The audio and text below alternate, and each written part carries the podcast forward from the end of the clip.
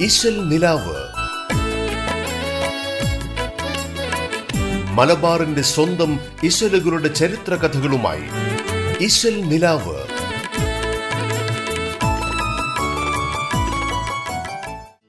നമസ്കാരം.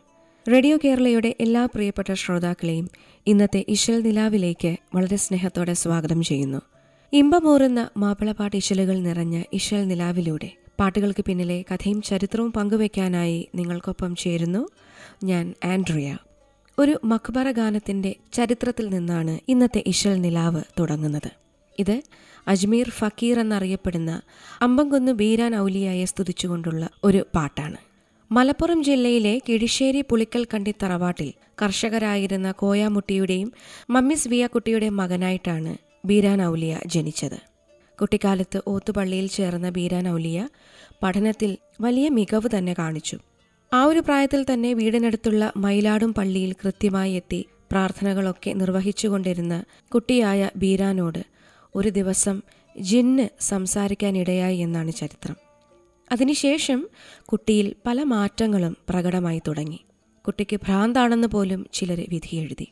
അങ്ങനെ ഉമ്മ കുട്ടിയായ ബീരാനെയും കുട്ടി മഹാപണ്ഡിതനായ കുഞ്ഞിക്കോയ തങ്ങളെ സമീപിച്ചു. കാര്യങ്ങളൊക്കെ കേട്ട് മനസ്സിലാക്കിയ ശേഷം ഒന്നും പേടിക്കാനില്ല എന്ന മറുപടിയായിരുന്നു തങ്ങളിൽ നിന്ന് ആ ഉമ്മയ്ക്ക് ലഭിച്ചത്. അങ്ങനെ പതിമൂന്നാമത്തെ വയസ്സിൽ ബീരാൻ ഔലിയ അജ്മീറിലേക്ക് നാട് വിട്ടു പോവുകയും ചെയ്തു. ശേഷം ഇരുപത്തിയേഴാം വയസ്സിലാണ് അദ്ദേഹം തിരിച്ച് നാട്ടിലേക്ക് വരുന്നത്.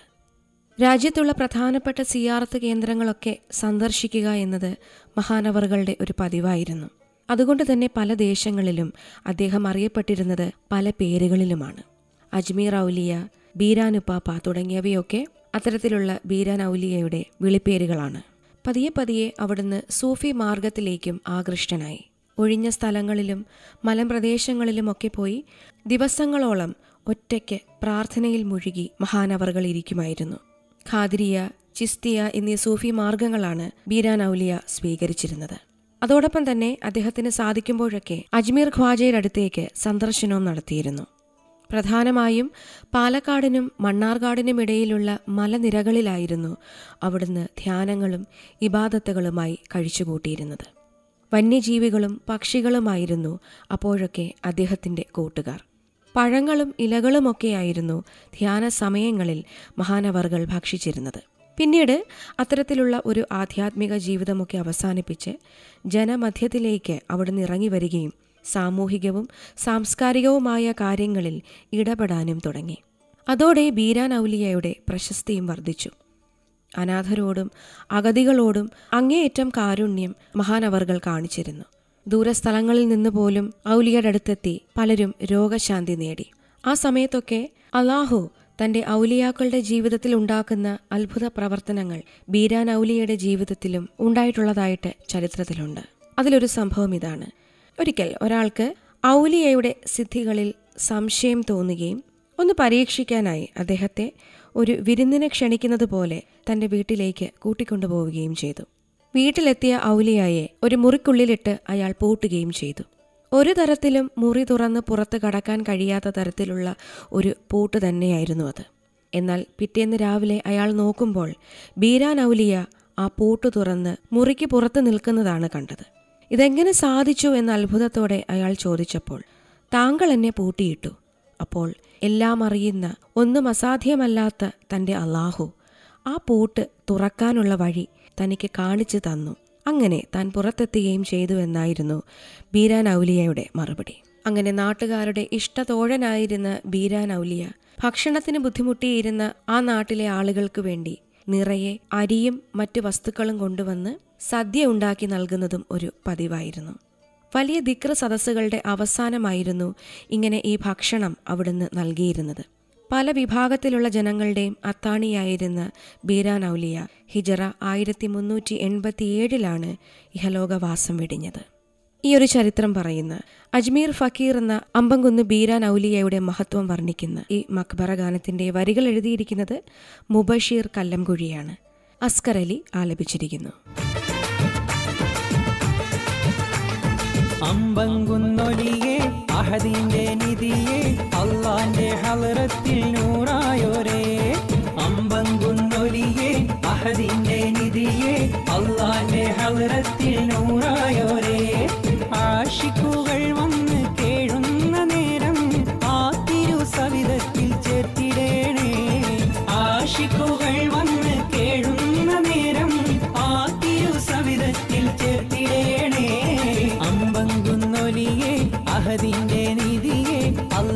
حضرت اللون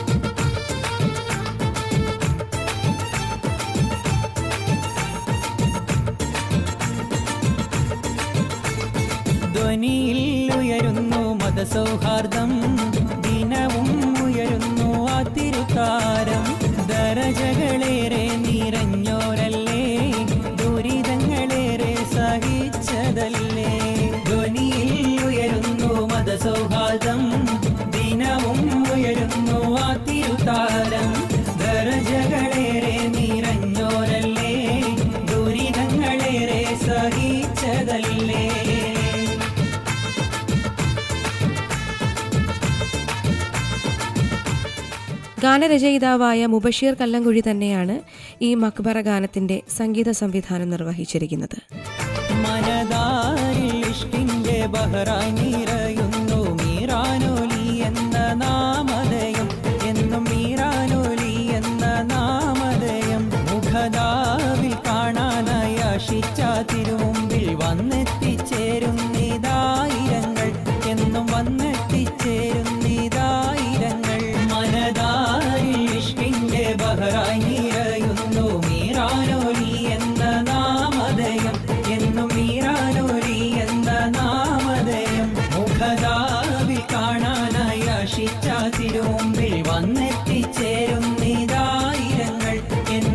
എന്നും വന്നെത്തിച്ചേരുന്നിതായിരങ്ങൾ അമ്പങ്കുന്നിൻ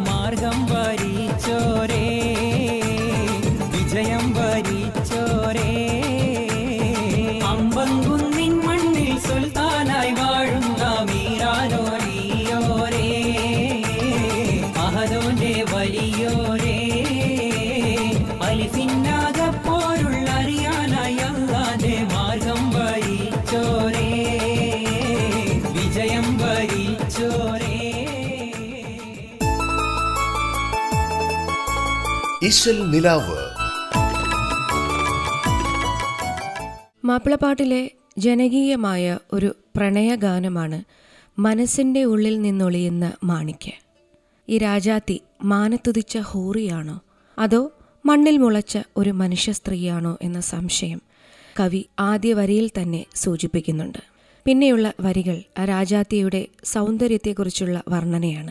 ഒന്ന് കാണുമ്പോൾ തന്നെ ആരുടെയും കരൾ തുടിപ്പിക്കുന്ന കലമാന്റെ മിഴികളുള്ള കൈതപ്പൂവിന്റെ മണമുള്ള ആ സുന്ദരിയുടെ കണ്ണാടി പോലെ മിന്നുന്ന കവിളുകളിൽ കാണുന്ന കസ്തൂരി ആർക്കെങ്കിലും വിറ്റതാണോ? അതോ വിൽക്കുവാൻ വെച്ചിരിക്കുകയാണോ എന്നും കവി ചോദിക്കുന്നു.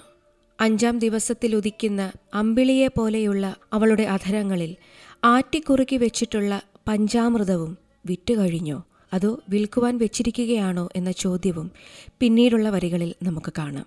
അടി മുതൽ മുടി വരെ പളപളാന്ന് മിന്നുന്ന നല്ല പത്തരമാറ്റഴകുള്ള രാജാത്തിയുടെ ചെഞ്ചുണ്ടിൽ എന്നും വിരിയുന്ന പുഞ്ചിരിയും ആർക്കെങ്കിലും നീ വിൽപ്പന നടത്തി കഴിഞ്ഞോ എന്ന ചോദ്യത്തിൽ ഈ പാട്ട് അവസാനിക്കുന്നു. പക്ഷേ അപ്പോഴും ആ രാജാത്തി ആരാണെന്ന് കണ്ടുപിടിക്കാൻ കവിക്ക് സാധിച്ചില്ല എന്നുള്ളതാണ് വാസ്തവം. ആയിരത്തി തൊള്ളായിരത്തി തൊണ്ണൂറുകളിലാണ് ഈ പാട്ട് പുറത്തിറങ്ങുന്നത്. എത്ര കേട്ടാലും പിന്നെയും പിന്നെയും കേൾക്കണമെന്ന് തോന്നിപ്പിക്കുന്ന മനോഹരമായ ഈ പ്രണയഗാനം പാടിയിരിക്കുന്നത് എരഞ്ഞോളി മൂസയാണ്.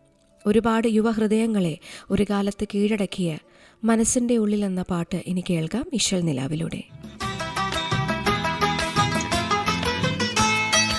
മനസ്സിന്റെ ഉള്ളിൽ നിന്നൊളിയുന്ന മാണിക്ക മണിമുത്ത് രാജാത്തി മാനത്തുരിച്ചതോ മണ്ണിൽ മുളച്ചതോ ഏതാനീ രാജാത്തി മനസ്സിന്റെ ഉള്ളിൽ നിന്നൊളിയുന്ന മാണിക്ക് മണിമുത്ത് രാജാത്തി മാനത്തൂരിച്ചതോ മണ്ണിൽ മുളച്ചതോ ഏതാനീ രാജാത്തി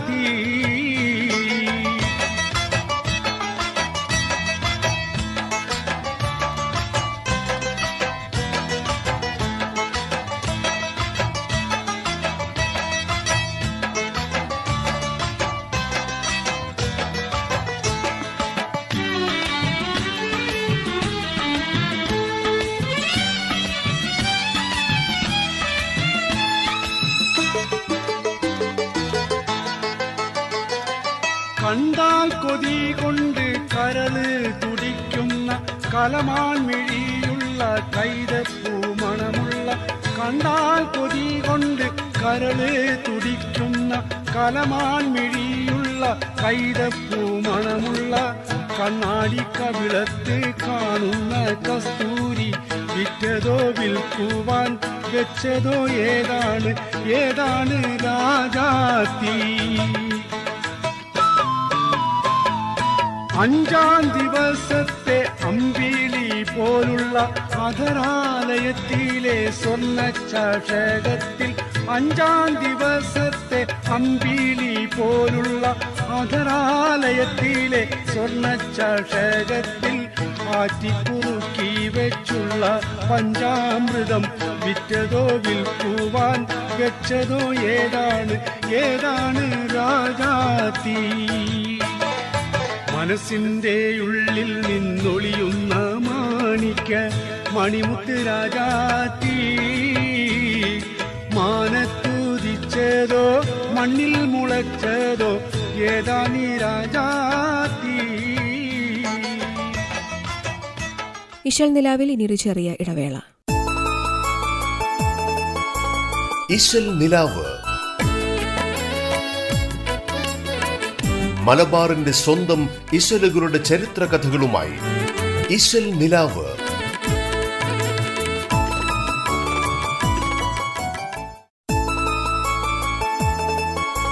ഇശൽ നിലാവ്.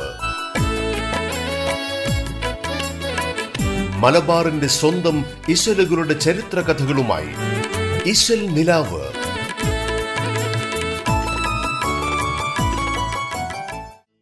ഒരിക്കൽ കൂടി തിരിച്ചു വരാം ഇശൽ നിലാവിലേക്ക്. ഇസ്രായേൽ സമൂഹത്തിലേക്ക് അള്ളാഹുവാൽ അയക്കപ്പെട്ട മഹാനായ പ്രവാചകനാണ് ഈസാ നബി. പിതാവില്ലാതെ അത്ഭുതകരമായി ജനിച്ചതുകൊണ്ട് തന്നെ അദ്ദേഹത്തെ വിശുദ്ധ ഖുറാൻ ചേർത്ത് വെച്ചിരിക്കുന്നത് മാതാവായ മറിയം ബീവിയോടാണ്. അതിനാൽ മറിയമിന്റെ മകൻ ഈസ എന്നാണ് അവിടുത്തെ വിളിക്കുന്നത്. ഈസാ നബിക്ക് നൽകപ്പെട്ട വേദമാണ് ഇഞ്ചിയിൽ. ഈസാ നബിയുടെ അത്ഭുത ജനനത്തിലും അദ്ദേഹത്തിന്റെ അത്ഭുത പ്രവർത്തികളിലും ഇസ്ലാം മത വിശ്വാസികൾ വിശ്വസിക്കുന്നു. വിശുദ്ധ ഖുറാൻ ഈസായെ ആദിപിതാവായ ആദം നബിയോടാണ് ഉപമിച്ചിരിക്കുന്നത്. ഈസാ നബിയുടെ ചരിത്രം പരിശോധിച്ചാൽ തന്റെ അനുയായികളോട് മുൻകാല പ്രവാചകന്മാരെക്കുറിച്ച് വിശദമായി അവിടുന്ന് സംസാരിച്ചിരുന്നതായിട്ടും അവരുടെ ജീവിതത്തിലെ പല സംഭവങ്ങളും വിവരിച്ചു കൊടുത്തിരുന്നതായിട്ടും നമുക്ക് കാണാൻ സാധിക്കും. അങ്ങനെ ഒരിക്കൽ തൊള്ളായിരത്തി അൻപത് കൊല്ലം അള്ളാഹുവിലേക്ക് തന്റെ ജനതയെ ക്ഷണിച്ച നൂഹ് നബിയുടെ ചരിത്രം ഈസാ നബി തന്റെ അനുചരന്മാരോട് പറഞ്ഞു. തൊള്ളായിരത്തി അൻപത് കൊല്ലം പ്രബോധനം നടത്തിയിട്ടും വിരലിലെണ്ണാവുന്ന ആളുകൾ മാത്രമേ അള്ളാഹുവിലേക്ക് വന്നുള്ളൂവെന്നും അല്ലാത്ത ആളുകൾ തങ്ങൾക്ക് കടുത്ത ശിക്ഷ കിട്ടുമെന്നറിഞ്ഞിട്ടും അതിനെ പരിഹസിച്ച് തള്ളിയതും. അവസാനം പ്രളയമുണ്ടാക്കി അള്ളാഹു ശിക്ഷ നടപ്പാക്കിയതുമൊക്കെ ആ അനുയായികൾ ഈസാ നബിയിൽ നിന്ന് അത്ഭുതത്തോടെയാണ് കേട്ടിരുന്നത്. അന്ന് പ്രളയം സംഭവിച്ചപ്പോൾ നൂഹ് നബി ഉണ്ടാക്കിയ കപ്പലിൽ രക്ഷപ്പെട്ടവരുടെ സന്താന പരമ്പരയാണ് ഇപ്പോഴുള്ള ജനതയെന്ന് ഈസാ നബി പറഞ്ഞപ്പോൾ ആ കപ്പലിൽ അന്ന് കയറിയവരിൽ ആരെയെങ്കിലും ഒരാളെ ഒന്ന് കാണാൻ തങ്ങൾക്ക് വലിയ ആഗ്രഹമുണ്ടെന്ന് ശിഷ്യന്മാർ ഈസാ നബിയോട് വളരെ വിനയത്തോടെ തന്നെ അറിയിച്ചു. അത് വല്ലാത്ത ഒരു ആഗ്രഹം തന്നെയായിരുന്നു. കാരണം ആയിരക്കണക്കിന് വർഷങ്ങൾക്ക് മുമ്പ് മരിച്ച് മറമാടപ്പെട്ട ഒരാളെ ജീവിപ്പിച്ച് കാണിച്ചു കൊടുക്കണമായിരുന്നു ഈസാ നബിക്ക്. പക്ഷേ അള്ളാഹുവിന്റെ അനുമതിയോടെ ശിഷ്യന്മാരുടെ ആവശ്യം നിറവേറ്റിക്കൊടുക്കാൻ ഈസാ നബി ഒരുങ്ങി. അതിന്റെ ഭാഗമായി നൂഹ് നബിയുടെ മകനായ ഷാമിന്റെ ഖബറിനടുത്തേക്ക് ഈസാ നബി തന്റെ അനുയായികളെ കൂട്ടിക്കൊണ്ടുപോയി. ഖബറിനടുത്തെത്തിയ ഈസാ നബി അള്ളാഹുവിനോട് കണ്ണടച്ച് പ്രാർത്ഥിച്ചു. എന്നിട്ട് തന്റെ വടിയെടുത്ത് ആ ഖബറിൽ അടിക്കുകയും അള്ളാഹുവിന്റെ അനുമതിയോടെ എഴുന്നേറ്റ് വരിക എന്ന് ഉറക്കെ പറയുകയും ചെയ്തു. ശിഷ്യന്മാർ ആകാംക്ഷയോടെ നോക്കി നിൽക്കുമ്പോൾ ആ ഖബർ പൊട്ടിക്കീറിക്കൊണ്ട് ഒരാൾ അവിടെ നിന്ന് എഴുന്നേറ്റ് വന്നു. അത് നൂഹ് നബിയുടെ മകനായ ഷ്യാമായിരുന്നു ഖബറിന് പുറത്തെത്തിയതും ഖിയാമം നാൾ എത്തിയോ എന്ന് ഷ്യാം ഈസാ നബിയോട് ചോദിച്ചു. അപ്പോൾ ഖിയാമം നാൾ എത്തിയിട്ടില്ലെന്നും അള്ളാഹുവിന്റെ അനുമതിയോടെ തന്റെ ശിഷ്യഗണങ്ങൾക്ക് കാണാനായാണ് താങ്കളെ വീണ്ടും ജീവിപ്പിച്ചതെന്നും ഈസാ നബി മറുപടി പറഞ്ഞു. തന്നെ മരിച്ച് ഖബറടക്കുമ്പോൾ കറുത്ത മുടിയായിരുന്നുവെന്നും ഇപ്പോൾ അതാകെ നരച്ചുപോയെന്നും ശ്യാം അവിടെ കൂടിയിരുന്നവരോട് പറഞ്ഞു. അതിനുശേഷം തന്റെ കാലത്തുണ്ടായ ആ മഹാപ്രളയത്തെക്കുറിച്ചും കപ്പൽ യാത്രയെക്കുറിച്ചും അള്ളാഹുവിനെ അനുസരിക്കാത്ത ധിക്കാരികളുടെ അന്ത്യം എങ്ങനെയായിരുന്നുവെന്നും ഈസാ നബിയുടെ അനുയായികൾക്ക് ശ്യാം വിശദമായി തന്നെ പറഞ്ഞുകൊടുത്തു. അദ്ദേഹത്തിന്റെ വാക്കുകൾ കേട്ടതും അവിടെ കൂടി നിന്നവരുടെ ഈമാൻ വർദ്ധിച്ചു. അതിനുശേഷം ശ്യാം ഖബറിലേക്ക് മടങ്ങുകയും ചെയ്തു. ആ ഖബറിന്റെ ശാന്തതയിലേക്ക് നോക്കി സലാം പറഞ്ഞുകൊണ്ട് ഈസാ നബിയും ശിഷ്യഗണങ്ങളും തിരിച്ചു പോരുകയും ചെയ്തു. ഇത്തരത്തിൽ മരിച്ച് മറമാടപ്പെട്ട് മറ്റു ചില വ്യക്തികളെയും ഈസാ നബി വീണ്ടും ജീവിപ്പിച്ച സംഭവങ്ങൾ ഈ ചരിത്രത്തിലുണ്ട്. ആ കഥകൾ മറ്റൊരു എപ്പിസോഡിലൂടെ നിങ്ങളോട് പങ്കുവയ്ക്കാമെന്ന് പറഞ്ഞുകൊണ്ട് ബദരീങ്ങളെ പെറ്റ നാട് കാണാനെന്ന മനോഹരമായ ഗാനത്തിലേക്ക് പ്രിയപ്പെട്ട ശ്രോതാക്കളെ കൂട്ടിക്കൊണ്ടുപോവുകയാണ്. കണ്ണൂർ മമ്മാലി ആലപിച്ചിരിക്കുന്ന ഈ ഗാനം ഇശൽ നിലാവിലൂടെ ഇനി ആസ്വദിക്കാം. ബദരീങ്ങളെ പെറ്റ നാട് കാണാൻ ബഹറാലയും നീന്തി വന്നവൻ ഓർക്കളങ്ങൾ പണ്ട് ബൈത്തുകൾ മൂളുന്ന കാറ്റലകൾ. ബദരീങ്ങളെ പെറ്റ നാട് ബഹറാലയും നീന്തി വന്നവൻ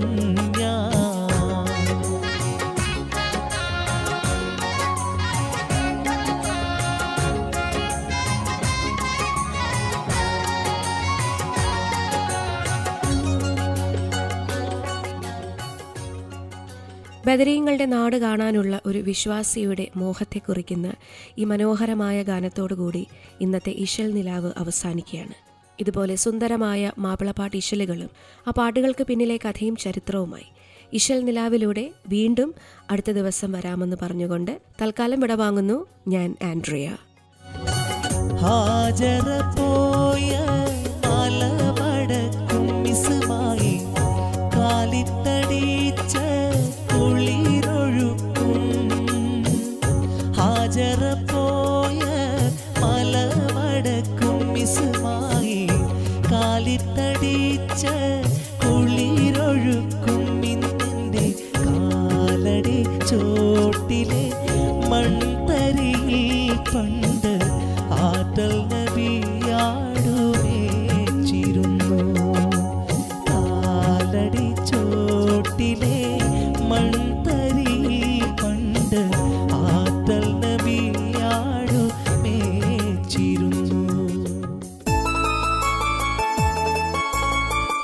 നിലാവ്.